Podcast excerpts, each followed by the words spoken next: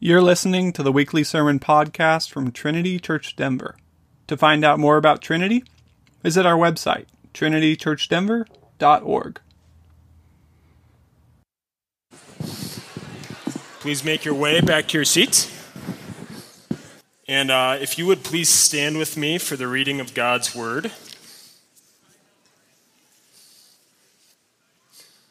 We'll start this morning uh, with our New Testament reading, John 1 1 through 5. John 1 1 through 5. In the beginning was the Word, and the Word was with God, and the Word was God. He was in the beginning with God. All things were made through him, and without him was not anything made that was made. In him was life, and the life was the light of men. The light shines in the darkness, and the darkness has not overcome it. This is the word of the Lord. Now, if you'd turn with me to 1 Samuel 3 1 through 21.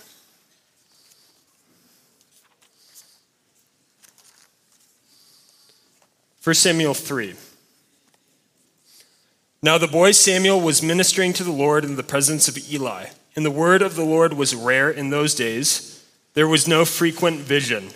At that time, Eli, whose sight had begun to grow dim so that he could not see, was lying down in his own place. The lamp of God had not yet gone out, and Samuel was lying down in the temple of the Lord where the ark of God was. Then the Lord called Samuel, and he said, Here I am, and ran to Eli and said, Here I am, for you called me. But he said, I did not call, lie down again. So he went and he lay down. And the Lord called again Samuel. And Samuel arose and went to Eli and said, Here I am, for you called me. But he said, I did not call my son. Lie down again. Now Samuel did not yet know the Lord, and the word of the Lord had not yet been revealed to him. And the Lord called Samuel again the third time. And he rose and went to Eli and said, Here I am, for you called me. Then Eli perceived that the Lord was calling the boy. Therefore Eli said to Samuel, Go lie down, and if he calls you, you shall say, Speak, Lord, for your servant hears. So Samuel went and lay down in his place. And the Lord came and stood, calling as at other times, Samuel, Samuel. And Samuel said, Speak, for your servant hears. Then the Lord said to Samuel, Behold, I am about to do a thing in Israel at which the two ears of everyone who hears it will tingle. On that day I will fulfill against Eli all that I have spoken concerning his house, from beginning to end, and I will declare to him that I am about to punish his house forever for the iniquity that he knew, because his sons were blaspheming God, and he did not restrain them. Therefore I swear to the house of Eli that the iniquity of Eli's house shall not be atoned for by sacrifice or offering forever. Samuel lay until morning. Then he opened the doors of the house of the Lord, and Samuel was afraid to tell the vision to Eli. But Eli called Samuel and said, Samuel, my son. And he said, Here I am. And Eli said, What was it that he told you? Do not hide it from me. May God do so to you and more also, if you hide anything from me of all that he told you. So Samuel told him everything and hid nothing from him. And he said, It is the Lord. Let him do what seems good to him. And Samuel grew, and the Lord was with him, and let none of his words fall on the ground. And all Israel from Dan to Beersheba knew that Samuel was established as a prophet of the Lord. And the Lord appeared again at Shiloh, for the Lord revealed himself to Samuel at Shiloh by the word of the Lord. This is the word of the Lord. Thanks be to God.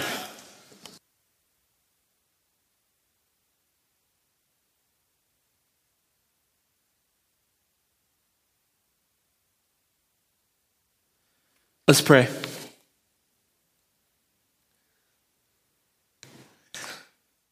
So, Father, we pray that you would now, by your Spirit and your Son, take up this word, cause it to bear fruit in us, cause it to help us and make us a people who trust you, who love your word, and most of all, love your appearing in and through your word. In your name we pray, amen. Uh, one of the perennial or consistent questions in, in talking to non Christians um, and even in observing debates between Christians and non Christians, um, is the protest, the, the, um, the anger at which the, the simple claim, why won't God simply show himself to me? Um, there is a question that um, you will meet in the face of unbelief um, that, that, that is at its heart a question of if God is real, if God is the way he says he is, then, then um, why hasn't he appeared to me? Why hasn't I, why can't I see him?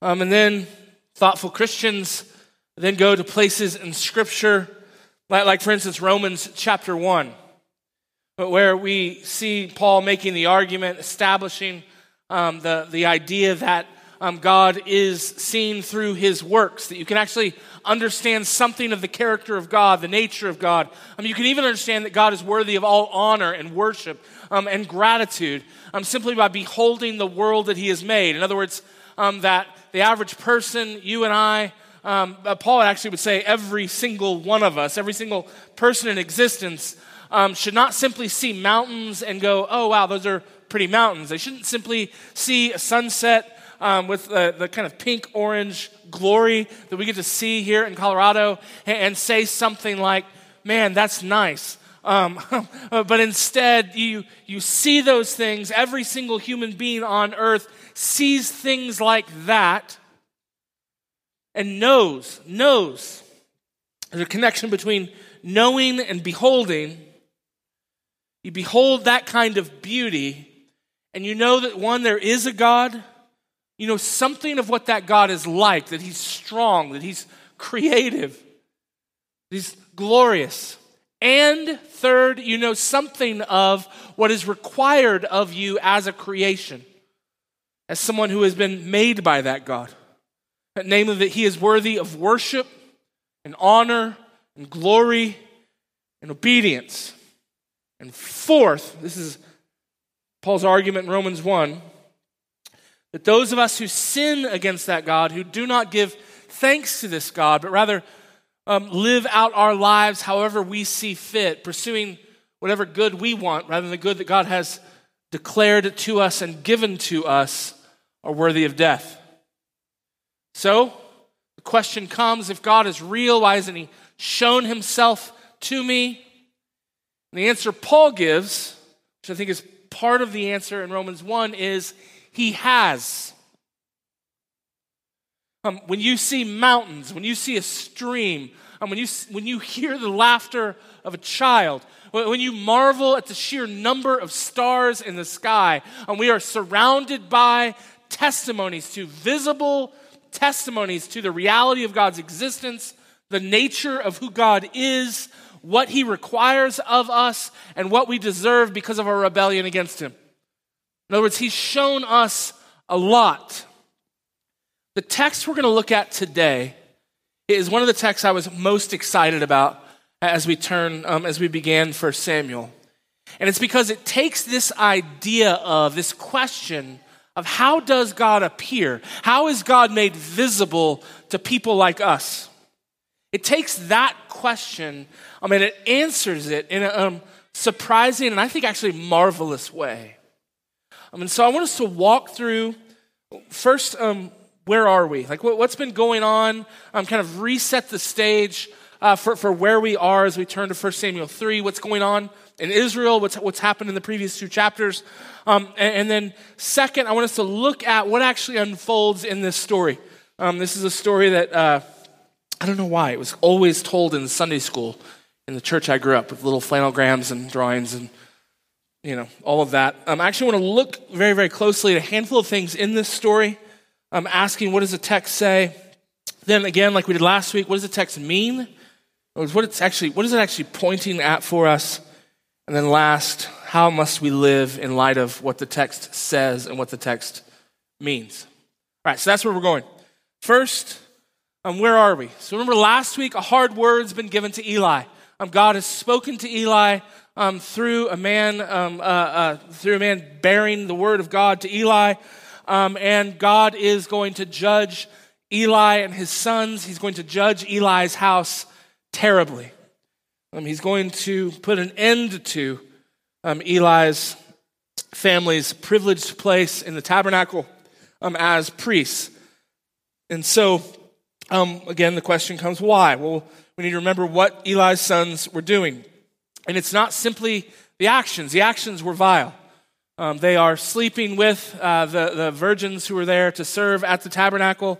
Um, they're also stealing um, food from the offerings brought to God, not just um, kind of taking what was um, promised to them in the law um, from the sacrifices we brought. There was um, the, the, priests were supposed to be fed by the, the food, the sacrifices brought before God. But Eli's sons are going beyond that and taking what has not been promised to them and given to them. Um, but underneath that, under, underneath those actual kind of surface level actions, which are wicked, um, are actually uh, uh, kind of deeper, deeper, deeper meanings in, in terms of what this rebellion is and why it's so wicked. Um, first, just in, in taking of the sacrifices um, and using um, the tabernacle, the, the, women who'd come to serve at the tabernacle, using them sexually, um, they are stealing from God. They're robbing from God. Um, they're, they're making the worship of Yahweh about them, uh, about their pleasure, about their satisfaction. Um, they are stealing from God. This is blasphemous. The heart of um, what Eli's sons are doing is they are transforming what was meant to be centered on God um, grounded in God, in obedience to all of God's commands, um, uh, the action of God's people coming to worship. They were taking what was meant to be about God and making it about themselves. Secondly, particularly with regards to sleeping with tabernacle virgins. Those virgins were meant to be a, a, visible symbol to the people of Israel, to everyone who gathered in worship, um, that you don't just waltz into the presence of God. Like, um, uh, you, you, you, God's presence, God's holiness is untouchable. You, you, you don't simply just kind of casually come into the presence of God. Um, there must be blood, there must be an atonement for sin. So they were taking and subverting, even maligning and turning upside down the very unapproachableness of God by fulfilling their own sexual lusts. You'll remember back behind all of this, before last week, we had Hannah pleading with God for a child, being given a child named Samuel, um, and then this glorious prayer uh, that, that, that, Hannah prays in the presence of God, um, giving thanks to God for his kindness. And we find there not simply a mom um, um, who was barren, who was hoping to have a child and finds herself fulfilled by having a child. Um, embedded in that prayer is a hope for all of Israel and for the nations. She sees kind of the um, fulfilling of this request of God that God would give her a child. That child was Samuel, um, and she gives that Samuel to um, to the tabernacle, serve at the tabernacle with Eli. Um, she sees the coming of this child named Samuel not merely as great she couldn't have a baby and now she does, she actually sees it as um, the coming fulfillment of the promises of God. That God is establishing his kingdom, a, a king who will reign and rule forever. Um, that God is uh, destroying wickedness and rebellion. Um, he is casting down even the Philistines who lord over Israel during this time.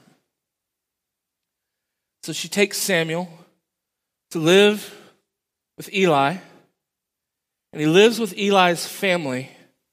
And I was helped this week by talking to a sister who pointed out like the insane difficulty that this must have been for Hannah. Like the text tells us that everybody's talking about what Eli, Eli's sons are doing. Remember that? And here's Hannah having made a promise, sworn a vow to God that she would give um, her son to, to live at the tabernacle, to work and serve at the tabernacle. And she's handing her son over into that family, knowing all the rumors, all the stories, all the accounts of the wickedness that's at work there.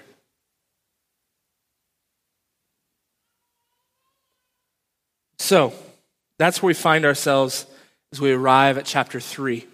Israel is on the brink of complete and utter darkness. The tabernacle, worship there is maligned and twisted and corrupted by wicked sons and a negligent father. And then, in verse 1, we have the boy, Samuel, ministering to the Lord in the presence of Eli. What is that word ministering to the Lord? Um, it likely just means cleaning up the tabernacle. It means making sure things are in order, making sure the candles that need to stay lit stay lit. It means um, not serving as a priest. We know he's not a priest yet, um, and, and yet doing some of the work to just facilitate um, the worship of Yahweh at the tabernacle. So you have Samuel, um, probably, um, you shouldn't think of him as like a little eight year old boy. Um, just given kind of how ages and how timelines work, you should guess to see him as probably a late adolescent, um, late teens, early 20s at this point. Not a priest, but ministering or worshiping the Lord in the presence of Eli. Um, worship in the tabernacle system was a lot of work. It wasn't just come and have some lights and lasers uh, and sing. It was kill something and gut it, butcher it, it was clean it up after you're done. It was light a candle. It was move the candles. It was um, clean up the tents because, you know, blood splatters and gets all over the tent. Um, it was just a lot of work. And so we here have t- Samuel ministering to the Lord, serving the Lord, worshiping the Lord in the presence of Eli, under Eli's tutelage and care. And then I want you to see something here in verse 2, or sorry, verse end of verse 1. And that's, I think, key to understanding what God is actually up to in all of Samuel. In fact, I would say it's paradigmatic for the work that God is up to in, these, in this one big book, 1st and 2nd Samuel. And the word of the Lord was rare in those days. There was no frequent vision. So, the author wants us to see that the word of the Lord was rare. King James says it was precious, it was hard to come by. The declaration of the very words of God were rare. There was no frequent vision. There's a connection here in this text. That the same connection is going to be made at the end of the chapter, kind of bookending on what God does in this chapter um, there's a connection between how do you behold God? It's through the word of the Lord. How do you see? Well, the way you see God is through the coming of God's words. So there is in this text, the word of the Lord is rare, and the result is there is no frequent vision. No one hears God's words, and so there are no visions of who God is. Connection there. Let's keep going until we get to the end and the, how that connection then is reversed for us. Um, verse 7, um, uh, you have this kind of humorous story. Samuel's asleep. Um, and as Samuel's sleeping, uh, the Lord calls out to Samuel. Samuel thinks it's Eli. So he gets up, runs over to Eli, says, Here am I. You called me. He was like, You didn't call. I didn't call you. Go back to sleep. Um, parents of young children can maybe resonate with this story over and over again. Mom, dad, for whatever reason, they tend to go to mom. Dad just gruffly rolls over and says, Go back to bed. Uh, um, this story of a child going again and again and again uh, to Eli. Um, and it says and it tells us, interestingly, now, verse 7 Now Samuel did not yet know the Lord, and the word of the Lord had not yet been revealed to him. Get this just for a second, situationally. Here is a young man serving in the tabernacle, facilitating the worship of God in the tabernacle, participating in the worship of God in the tabernacle serving right beside Eli, Eli's sons, the priests. I was there directing and supposed to be instructing the people of God regarding the law of God and the word of God given to God's people. Um, in other words, he's showing up on Sundays over and over and over again. He's singing the songs, maybe with skill, Maybe some of you sing with skill. He is, uh, he, he's saying his prayers. He, he's doing all of this stuff, and yet he does not yet know the Lord. He hasn't heard, he hasn't received the word of the Lord yet. So when the, God himself calls to him, he doesn't recognize this voice. Then finally, Eli instructs him, kind of figures out what's going on, and says, Eli, no, no this is God. Um, tell him that you're listening to him. And so then the word of the Lord comes to Samuel. God speaks to him. And I want you to just consider for a moment the difficulty of this word. God comes and speaks to Samuel. He directs Samuel. And when he speaks to Samuel, he promises him, hey, this family that you're living with, this family that, um, and, and please imagine this for a second like horrible evil happening, corruption of worship in the tabernacle, and yet these are the people he's living with, worshiping with, cleaning the dishes with. This is his family. And the word of the Lord comes to Samuel and he says, I'm going to destroy them. There'll be no atonement for their sins. I'm done. So that word comes. Then morning comes. Text points out that he opens the doors of the house of the Lord. And then the text ends in verse 21. Look at this. And the Lord appeared again at Shiloh. For the Lord revealed himself to Samuel at Shiloh by the word of the Lord. And then chapter 4, verse 1 and the word of Samuel came to all Israel. So there's the story, front to back. Now, what does it mean? What should we hear in this text and see in this text? First, you can minister in the Lord's presence. In other words, you can bring your offerings, you can sing the songs, you can pray, you can um, learn how to uh, uh pick up after the service, you, you can maybe even um, read your Bible occasionally. You can kind of check off the boxes uh, of ministering in the presence of the Lord, of worshiping the Lord, and never know God.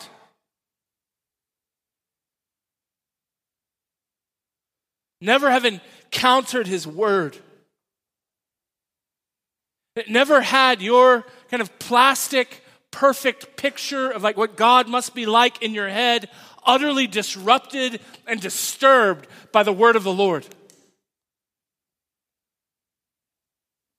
Samuel is ministering in the presence of God, and so here he doesn't know God yet. Till God's word comes to him. Do you see the disturbing nature of this word? The disruptive nature of this word. So, the first thing I pray that you would see in this text is you can just grow up around Christianity and around the church. You can be authentically serving the Lord, and this is all good insofar as it goes. But, but you must encounter, hear, be disrupted and disturbed by the Word of God in order to know the Lord. Second, the word of the Lord and the appearance of the Lord. I want you to listen again to verse 21. And the Lord appeared again at Shiloh, for the Lord revealed himself to Samuel at Shiloh by the word of the Lord. This is what I was getting at in our original stories. We were talking about Romans 1. How does God appear? How are we to see what He's like? Um, uh, maybe you're in this church and you long to see God. What is He like? Who is He? What does He look like? Well, well, there is a connection in this text that says, How does the Lord appear? He appears through the word of the Lord. There's a connection between seeing God and hearing God. I hear God speak through his word, and I behold him as he is. Now, there are vast implications of this. The one I pray would be at the center of our life as a church is that you exist above everything else to see and to know and to marvel at and to worship in response to God. My prayer when you go to the Bible is not first and foremost that you get practical instructions about your day, but rather that you would go to this text and be stunned. No, you'd be shocked again and again and again as you see God as He is. 2 Corinthians 3:18 says we all with unveiled face beholding the glory of the Lord are being changed into his likeness one degree of glory to another. And that, that verse comes at the end of a description of what happens when people read the Bible. When unbelief reads the Bible, there's a veil. When people turn to the Lord, when belief reads the Bible, they behold God. And the result of beholding God, of seeing what He's like, uh, of seeing His character, hearing His promises, trembling before His judgments, marveling at the wisdom of His law, or chafing even in, in the face of that law.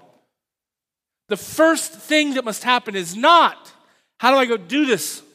That question is vital and necessary, but it better be the second question. The first question that should drive you as you open the text is to say, What must he be like? Who is this God?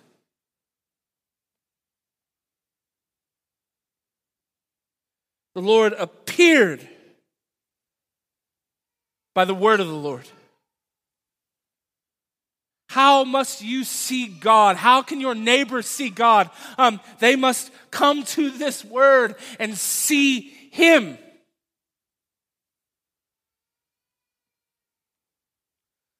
So, the second thing, you can be a minister to the Lord and yet not know the Lord. Secondly, oh, that you would see God by the word of the Lord. Not through your sentiment, not through mere emotions, not even through your own reasoning but by going to the word of the Lord, there God appears. He's seen. The result of seeing God is that you should worship God. You should trust God. You should repent of your sin. You should cry out for mercy. You should delight in God. You should tremble before God. And if the, what the rest of the Bible says about human nature and the effects of sin is true, you will be disturbed and unsettled by God. There is a pattern of discipleship in um, that's very, very popular in the American church, in which, um, because we have elevated sentiment um, above Scripture, above what is true, um, we come to a text or we come to a truth about theology or a declaration of something about God, and rather than submitting to that truth, submitting to that word, believing that word, instead, because we're unsettled, because we're uncomfortable, because it doesn't sit right emotionally for us, or it maybe doesn't sit right emotionally for those um, for, before whom we might be embarrassed if they heard that we actually believe this, um, that they're, uh, because we've elevated sentiment or we've elevated other people's sentiment, um, we just avoid those parts of the scriptures or we deny them altogether. I hope you see why, in the light of what this text is connecting for us between the word of the Lord and a vision of God, why doing that is suicidal and folly.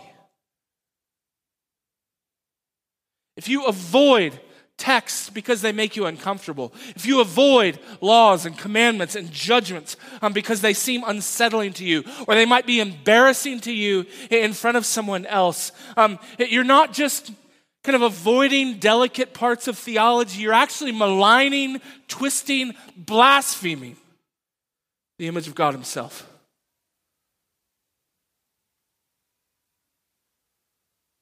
You must see God. But I pray that you would be able to say with Lewis, Oh, give me God. Not my idea of God, not my neighbor's idea of God, but give me the God who is there. Francis Schaeffer's phenomenal book. the God who is there and he is not silent. So, the appearance of the Lord, the vision of the Lord, if you want to see God, which you must see him so that you might be changed by him, means you must come to this word. It is given and he is seen only by the word of the Lord. This word is disturbing. I mean, can you imagine? Like the first word you're to deliver, that you've, the word of God given, is this word. The guy that makes sure you eat every day. The guy that even instructed you on how to hear these words. And the very first word given to you is you're to go to this man and tell him that God is going to destroy him and his children. And there will be no atonement for this. Oh, but you must have God. Not your idea of God, not your comfortable God, not your sentiment of God, but God. And the last thing I want us to see in terms of the meaning of this text is the renewal that's at the heart of this. Um, first, we have the transition at the beginning of the chapter, the obvious one, um, that the word of the Lord is rare in those days. And then last, here's the word of the Lord, and it goes from Samuel through Samuel to all of Israel. Um, this, by the way, is how renewal works. It's how God brings about his purposes, his good, renewing purposes on the earth. Um, is he raises up someone to take this word to speak it to speak it faithfully. Um, so, so, husbands and fathers, do you want renewal in your family? Then take up this word and speak it. Do you want renewal in your own life in terms of your own um, engagement with God? Then there is no avoiding the reality. You must take up this word and read it and pray it and believe it and cling to it. Do we want God to renew our city, that He would see our city filled with life and renewal and reformation and revival, that those who are dead in their sins would be made alive. Do we want that? There's no getting around the, the, the, central and beginning task of taking up this word and declaring it. This is how God has acted and renewed and restored and brought revival over and over and over again throughout the whole of church history. And there's no other like there's no other way around it. This word must be read and preached and counseled and declared. In all of its craggy difficulties, in all the ways that it's disturbing, in all the ways that it unsettles, um, maybe most in the places where it uh, unsettles and offends.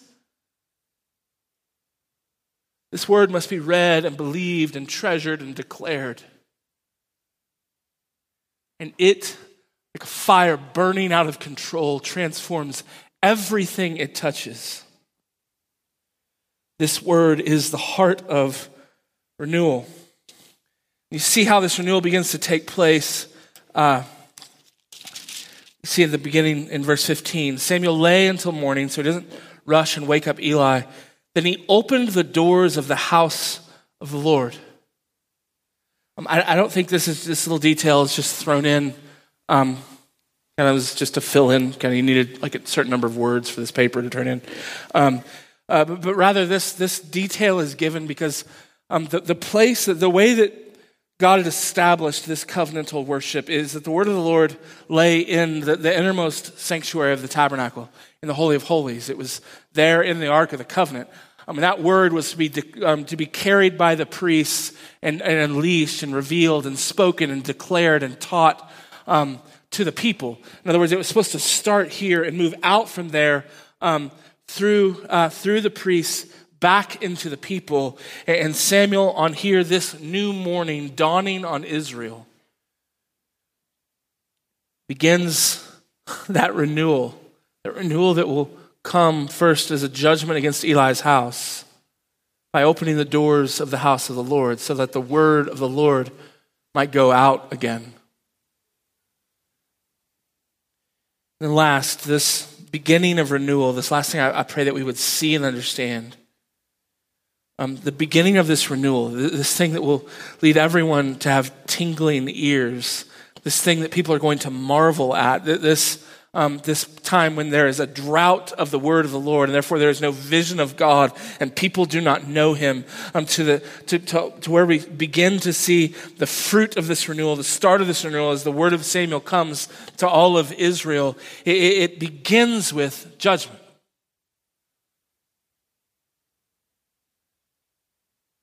This, this is how God begins to give new birth to the people of God in his time. He brings his judgment first against the house of the Lord. He brings his judgment first uh, against those who have flipped worship upside down, have made it something that it's not.